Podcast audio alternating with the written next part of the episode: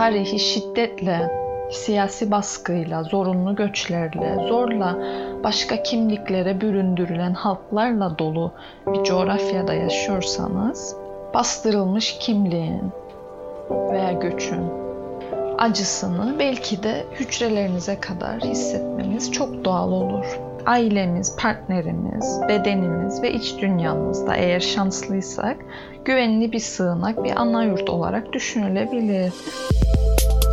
Bizi Kısa Dalga Net ve podcast platformlarından dinleyebilirsiniz. Merhaba. Bu podcast'ta göç deneyimleriyle ilgili konuşacağım. Hazırlanırken bu podcast için göç ile ilgili birçok farklı kavram üzerinde durdum. Örneğin yoksunluk, aidiyet, kimlik ve azınlık psikolojisi gibi birbirine çok yakından bağlı. Ama aslında her biri ayrı bir podcast'ın konusu olacak derinlikteki kavramların etrafında dolanıp durdum. Ve en sonunda esas anlatmak istediğimin sürgünlük hissi olduğunu fark ettim. Bunun sebebi de büyük ihtimalle şu anki hayatımın bana biraz sürgünlüğü anımsatması. Şu an ben İngiltere'deyim. Doğup büyüdüğüm ve ailemin yaşadığı topraklardan uzaktayım. Aslında bayağı uzun süredir bu ülkede yaşıyorum ve kendi isteğimle buradayım. Ama içinde bulunduğumuz pandemi günlerinde 2020 yılı için planlanmış her şeyin alt üst olmasıyla birlikte çok yakın zamanda ülkeme ve aileme yapacağım ziyaret de iptal olmuş oldu ne yazık ki. Hava yolu ulaşımının kesilmesinin eklediği imkansızlık da belki bu sürgün deneyimini güçlendiriyor. Normal şartlarda da aslında şu an birlikte olmayacağımızı bilsek bile ailemizde günümüzün imkansızlığında sanırım aileden biraz yabancılaşmış, biraz kopmuş hissedebiliyoruz. Normal rutin içerisinde yaşadığımız ülkede iş yeri ortamının, arkadaşlarla buluşmanın, iyi anlaştığımız insanlarla paylaşımların sağladığı o aidiyet duygusu belki bizi gurbette hissetmekten alıkoyuyor normalde. Ama bütün bunlar elimizden alındığında yaşadığımız yere de yabancılaşabiliyoruz sanırım. Ben bu karantina süresince e, kafamdan neden buradayım, neden bu ülkedeyim, ne anlamı var, ne yapıyorum burada gibi sorular geçti zaman zaman ve bu deneyimlerden geçtim. Bunlardan geçerken de bu podcast'ta kafa yormak istediğim iki konu ortaya çıktı. Biri zorunlu göç, diğeri de fiziken bir yerden başka bir yere göçmeden de deneyimleyebileceğimizi düşündüğüm sürgün olma hissi.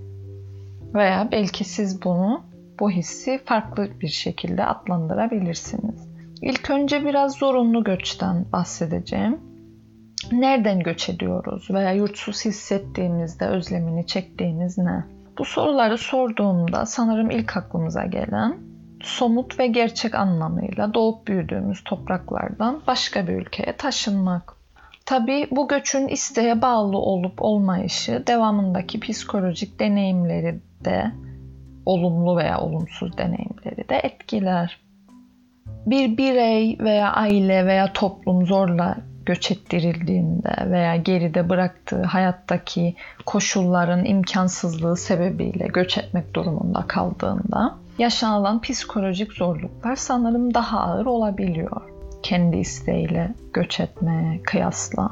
Tabii hem olumlu hem olumsuz etkilerden bahsettim. Çünkü bir göçün, bir göç hikayesinin sadece psikolojimizde bıraktığı yıkım değildir. Başka olumlu etkiler de bırakabilir psikolojimiz üzerinde.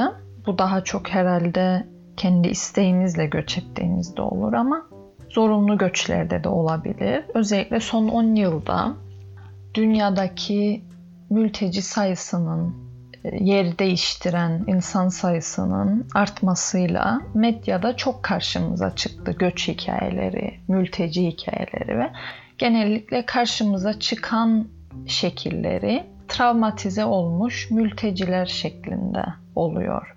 Tabii ki bu insanlar dramlardan, acılardan, travmatik deneyimlerden geçiyorlar. Ama genellikle bu bir hikayenin bir kısmı oluyor. Ee, unutulan veya göz ardı edilen kısmı ise bu kişilerin dayanıklılığı, psikolojik dayanıklılığı ve hayata tutunma hikayeleri oluyor bazen. Örneğin mülteci bir mülteci kampındaki bir çocuğun puzzle yaparken veya bir oyuncakla oynarken ki görüntüsü ile çok karşılaşmıyoruz. Onların o anormal durum içerisinde normal hayatlarını nasıl devam ettirdikleri hikayesini çok görmüyoruz, çok karşılaşmıyoruz bu hikayeyle. Yani görmezden gelinen bir dayanıklılık ve hayatta kalma hikayesi oluyor genelde. Olumsuz etkiler daha çok belki göz önünde oluyor mültecilerin hikayesinde. Tabii her zaman işin içerisinde daha iyi bir hayat arayışı olduğundan kendi istekleriyle göç edenlerle zorla göç edenlerin deneyimleri bazen bazı açılardan benzeşebiliyor. Sonuç olarak her göç bir kayıp demektir. O zamana kadar yaşadığınız ortamı, içinde yaşadığınız toplumu, sevdiğiniz insanları, alıştığınız yaşam tarzını ve düzeninizi terk edip gidersiniz. Ve o yeni, yabancı insanların sizi belki de egzotik algıladığı bir yerde kendinizi e, kendiniz olarak var etmeye çalışırsınız. Ve ne kadar bireysel kimliğinizle, ne kadar geldiğiniz kültürün bir parçası olarak, ne kadar yeni ülkedeki baskın kültüre büründüğünüz sürekli değişerek bu deneyiminizi anlamlandırmaya çalışırsınız ve bu farklı kimlikler arasında gidip gelirsiniz. Bir psikanalistin yazısını okumuştum. Amerika'da göçmen olan bir hastasıyla terapi deneyimlerini aktardığı bir yazıydı bu. Ve sürgün deneyimine de farklı bir bakış açısı getirdi. Sürgün dediğimizde aklımıza ilk gelenin gönüllü göçe kıyasla daha travmatik, veda etmeye fırsat olmadan yapılan bir şey ve bir ayrılmadan çok bir ortadan kaybolma olduğunu öne sürdü. Fakat bu göçmen hastasıyla olan gözlemleri sonucunda esas sürgünün fiziken bir yere dönemeyen değil, kendinden parçaları yolda kaybetmiş, göç öncesi benliğini unutmuş kişi olduğunu öne sürdü esasında. Yani belki de bazen isteğe bağlı başka bir ülkede kurulmuş bir hayatı daha çok sürgün gibi hissettiren şey, kişinin farklı benlikleri arasında köprüler kuramaması, geçmişteki kendiyle şimdiki kendini bir araya getirememesi ve bu iki insanın birbirine yardımcı olamaması olabilir. Geçmişteki benliğin unutulmasını sağlayan sebepler belki de geçmişe dair yoksunluk, acı, öfke, utanç, korku gibi bir takım zor duyguları hatırlamama isteği olabilir. Ve sonuç olarak geçmiş hesaplarını kapatamamış ve iki dünyayı bir araya getirememiş göçmen belki de bu yüzden ne terk ettiği ülkeye veda edebilmiş ne de yeni ülkesine tam olarak göç edebilmiştir. İkisine de ne uzak ne yakın durur. Hem sever hem nefret eder. Sadece evini kaybetmemiştir. Yeni bir ev de bulamamıştır. Nerede bulabileceğini de bilmiyordu. Aslında birçok göçmen önceki evini unutarak değil ama hatırlayarak yeni ülkesine göç sürecini tamamlayabiliyorken bazıları belki de farklı sebeplerle bile olsa eski ve yeni dünyalarını bütünleştiremiyor ve psikolojik anlamda sürgün hissediyor, hissediyordu. Ama sanırım bizde kimliksizlik veya aidiyetsizlik gibi hisleri uyandıran deneyimler her zaman ille de ana vatanımızdan göçmek ile ilgili olmuyor. Yerinizi değiştirmeden de sürgünde hissedebilirsiniz. Bunun üzerinde biraz düşünmek istiyorum şimdi. Hayata kulak ver. Kulağını sokağa aç. Haberi duy. Haber podcastle buluştu. Kısa Dalga Podcast. Mesela hiçbir yerden bir yere göç etmemiş, yani ülke değiştirmemiş ama içinde kimliğiyle var olabileceği bir yurdun özlemini duyan toplumlar vardı. Veya ataları geçmişte göç etmiş, sürgün edilmiş ve bunun yaslı hatırasını barındıran toplumlar vardı. Ben biraz kendi deneyimimden örnek vermek istiyorum burada. Daha küçük bir çocukken hissettiğim bir histi bu. Bırakın bir yerden bir yere göç etmiş olmayı, doğup büyüdüğüm mahalleden ve ailemle yaşadığım korunaklı evden daha hiç çıkmamışken göç etme fikrinin ve göç eden insanların beni çok etkilediğini hatırlıyorum. Ama öyle bir histi ki bu. Sanki kendim yıllarca sürgün edilmişim. Onun acısını yaşamışım da ne olduğunu biliyormuşum gibi öyle derinden hissedilen bir his. Ve hep merak etmişimdir niye böyle hissediyorum ve başka çocuklar da böyle hissetti mi diye. Daha hiçbir şey okumamış, öğrenmemiş, sadece bulunduğu korunaklı ortamda yaşayıp etrafını gözlemlemiş bir çocuğun yerinden yurdunun koparılma fikriyle ne derdi olabilir? Bu soruyu şimdi sorduğumda ve cevap aramaya çalıştığımda birkaç farklı açıdan yaklaşabiliyorum anlamlandırmak için. Öncelikle biz biliyoruz ki psikolojide bizim atalarımızın yaşadığı travmalar bize miras kalabilir. Ben Kıbrıs'ın kuzeyinde doğup büyüdüm ve benim kuşağım yaşamamış olsa da bizden çok değil daha bir önceki kuşak toplumlar arası çatışmalar sebebiyle yerlerinden edilmişti. Ve kolektif bilinç dışı diye bir kavramın varlığını da biliyoruz ve kolektif bilinç dışı bireysel kişileri etkiliyor.